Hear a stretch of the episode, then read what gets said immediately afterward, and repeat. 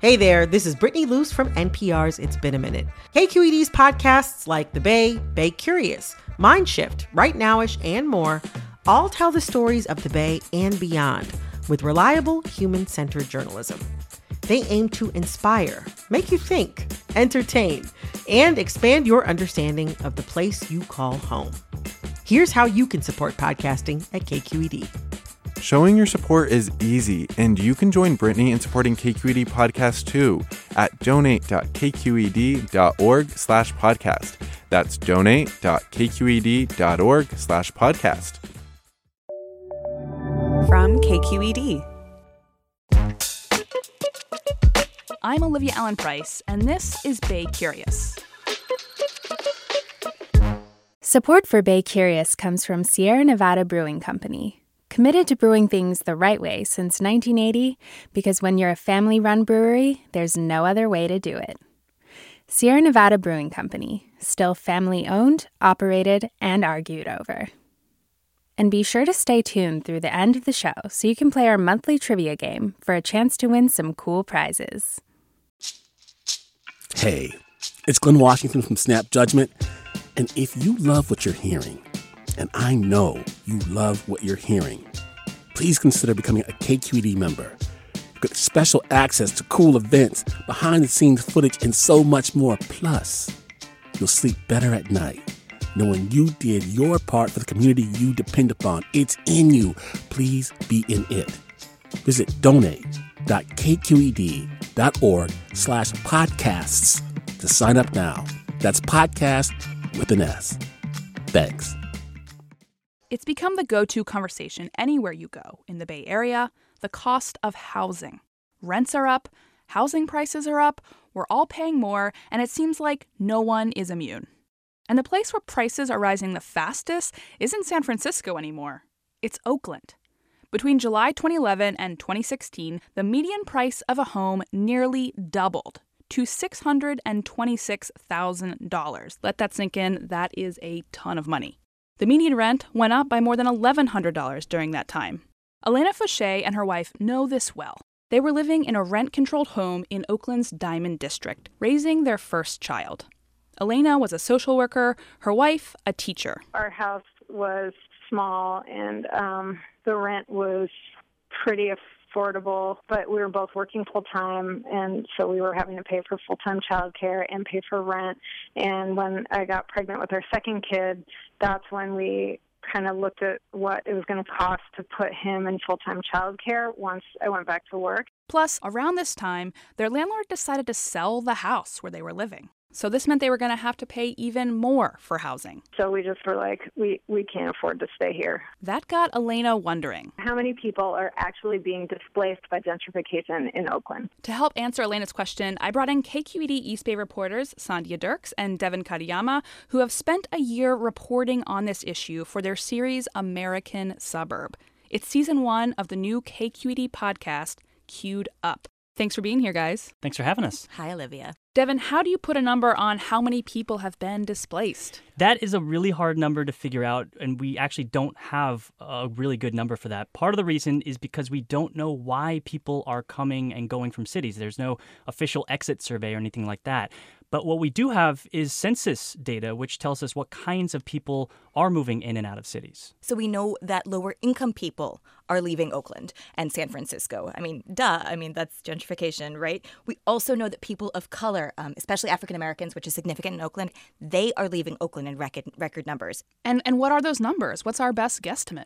So there was recently a report from the real estate website Trulia about Oakland's outmigration. And in a world where we just assume that everything's fair right now, we'd expect people of all incomes to leave the city at the same rate. In Oakland, about 15% of households earn $30,000 or less. So we'd expect about 15% of people leaving the city to make less than $30,000, right? Exactly. But in reality, about twice that many people, about 28% of people leaving Oakland are making that lower income. So people with low incomes are leaving the city at disproportionately high rates, which points to costs as being a major driver for people to leave. Hmm, I see. And another huge shift has been the outmigration of African Americans. Since the year 2000, the city of Oakland has lost about 30% of its black population. So people are leaving, but where are they going? Well, that's the thing. We kept hearing as we were reporting on Oakland oh, they're going out to Antioch. He moved to Antioch. She moved to Antioch. Wait a second. Where? What? Where is Antioch? That's an excellent question. We Devin. hear that question a lot. So Antioch is about 45 miles east of San Francisco, and it's one of California's oldest cities. Actually, it's this community that's traditionally been a white community. It was working class. They had a lot of industry there before it closed down, and now there's just a bunch of suburban uh, housing developments. And you know that you're getting to Antioch when you drive on the highway and you start to see a bunch of box stores. It's a working class suburb. You get this really interesting, almost accidental integration because you do have a lot of African Americans who are from Richmond and Oakland and San Francisco who are moving out to Antioch. And they're finding that it's different out there. Here's Thomas Hutchins. I met him and he told me about his journey. He's from Oakland originally. It's better everything, tell you the truth. I mean, it's, it's pretty much just for the kids, you know, it's just, you gotta start thinking about yourself. You know, I got seven kids. Seven. So this ain't a roller coaster. This is a rodeo every day. People that's used to, used to a certain thing can't accept the change when they get it. You know, they stuck in that box. They comfortable with that one, two bedroom house with eight people staying there. No, come out here and get you a four or five bedroom house with space. Tell the kids go downstairs. I'm upstairs. Leave me alone. It's it's start fresh. You know, just go outside in the backyard. Ain't no backyards in Oakland. So it sounds like Hutchins is pretty happy out in Antioch. Well, yes and no. There's kind of a double truth to the suburbs. He says, yeah, he's got this big backyard, but he gets stopped by police more. And yeah, he thinks the schools are better for his kids, but there's definitely some racial tensions out there. That brings us to another question from Elena. She was working at a job training program for low income adults, and she'd hear participants talk about moving out of Oakland to the suburbs, places like Antioch. She had this question about social services. If they're low income families that are being pushed out to Antioch, they have a, a you know they have needs. They have, so, have social service needs, um, and is are the social services in Antioch funded enough and adequate enough to meet the needs of the new incoming um, folks that, that are going to need help. So, are social services set up out in Antioch? So, I'm glad she brought up that question because that was a big question that we had when we went out there. And just to kind of give you a sense of the need out there, I took a look at one population, the homeless population, which had increased about a third this last year over the year before. And I was wondering, do they have what they need? Because we traditionally think of homelessness from the city's perspective. So, I went into this one field. It's right near downtown. There's people living in this field. And for one of the episodes of American Suburb, I went down there and I talked to Rena France. Let's listen. Pretty much everything we got from Dollar General or Save Mart. How much you get for the food stamps? Is that monthly? Um, yeah, it's a little less than 200 um, per person. 200 bucks. Is that uh, pretty good for the month? I mean, it's supposed to aid whatever you already have. You know what I mean? So it helps. Yeah, it helps out a lot, but it definitely doesn't make it through the night or through the month. You know what I mean? You have to either either team up with friends, yeah, and make spreads, or just you know eat top ramen every day. But mm. it seems like Rena is pretty happy in this field. There's no real pressure for her to leave, and she's figured out how to make a life in Antioch work. But she knows if she ever wants to get unstuck, she's gonna probably need more help than what this field can offer. Did you try to look for work when you're here? Um, no, I haven't looked for work because you can't go apply for jobs when you haven't showered in two weeks, or you know, you can't. It's not, doesn't it? I don't know. Rena lives with her boyfriend. Their encampment is the largest and more elaborate one I've seen. They've even built a deck to prevent flooding that happens along the delta and they're planning to build out more. We're trying to start building a, a, shower area over there, bathroom area. Rena didn't have to do this in Concord. She says there was a place where she could go to get a shower and clean up or do laundry, and she'd go all the time. And I ask her why there's not a place like that here in Antioch when the visibility of people on the streets is so obvious. And she says there was until it closed last year. They were pretty much shut down so fast that, that by the time I took my first shower there, I never even got through intake.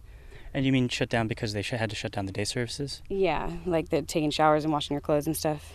Do you know a lot of people who were using those services? Um, yeah, I do. I mean, almost everybody I knew was going there every every day.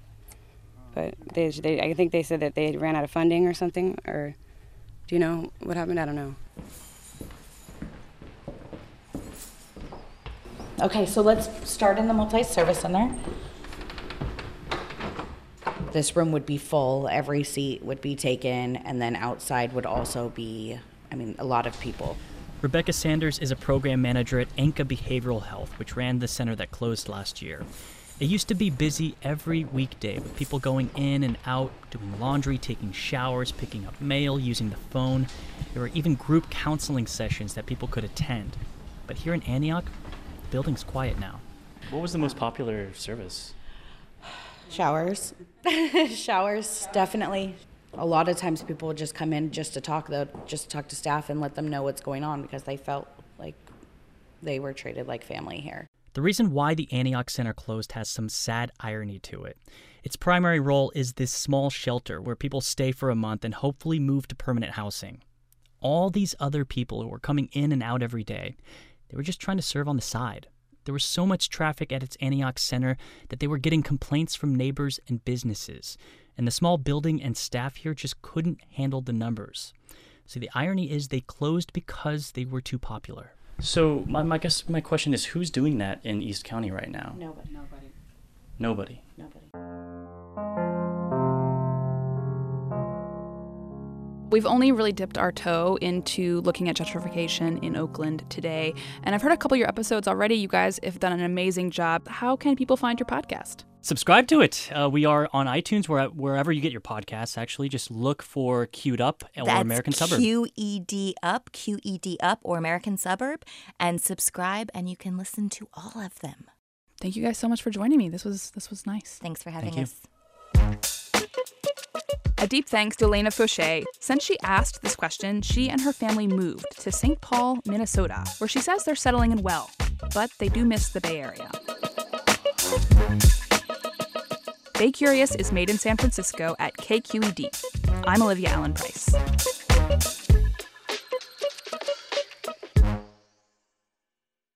Hi, Bay Curious listeners. Are you ready to play May's trivia game? Every month, we read a question here at the end of our episode.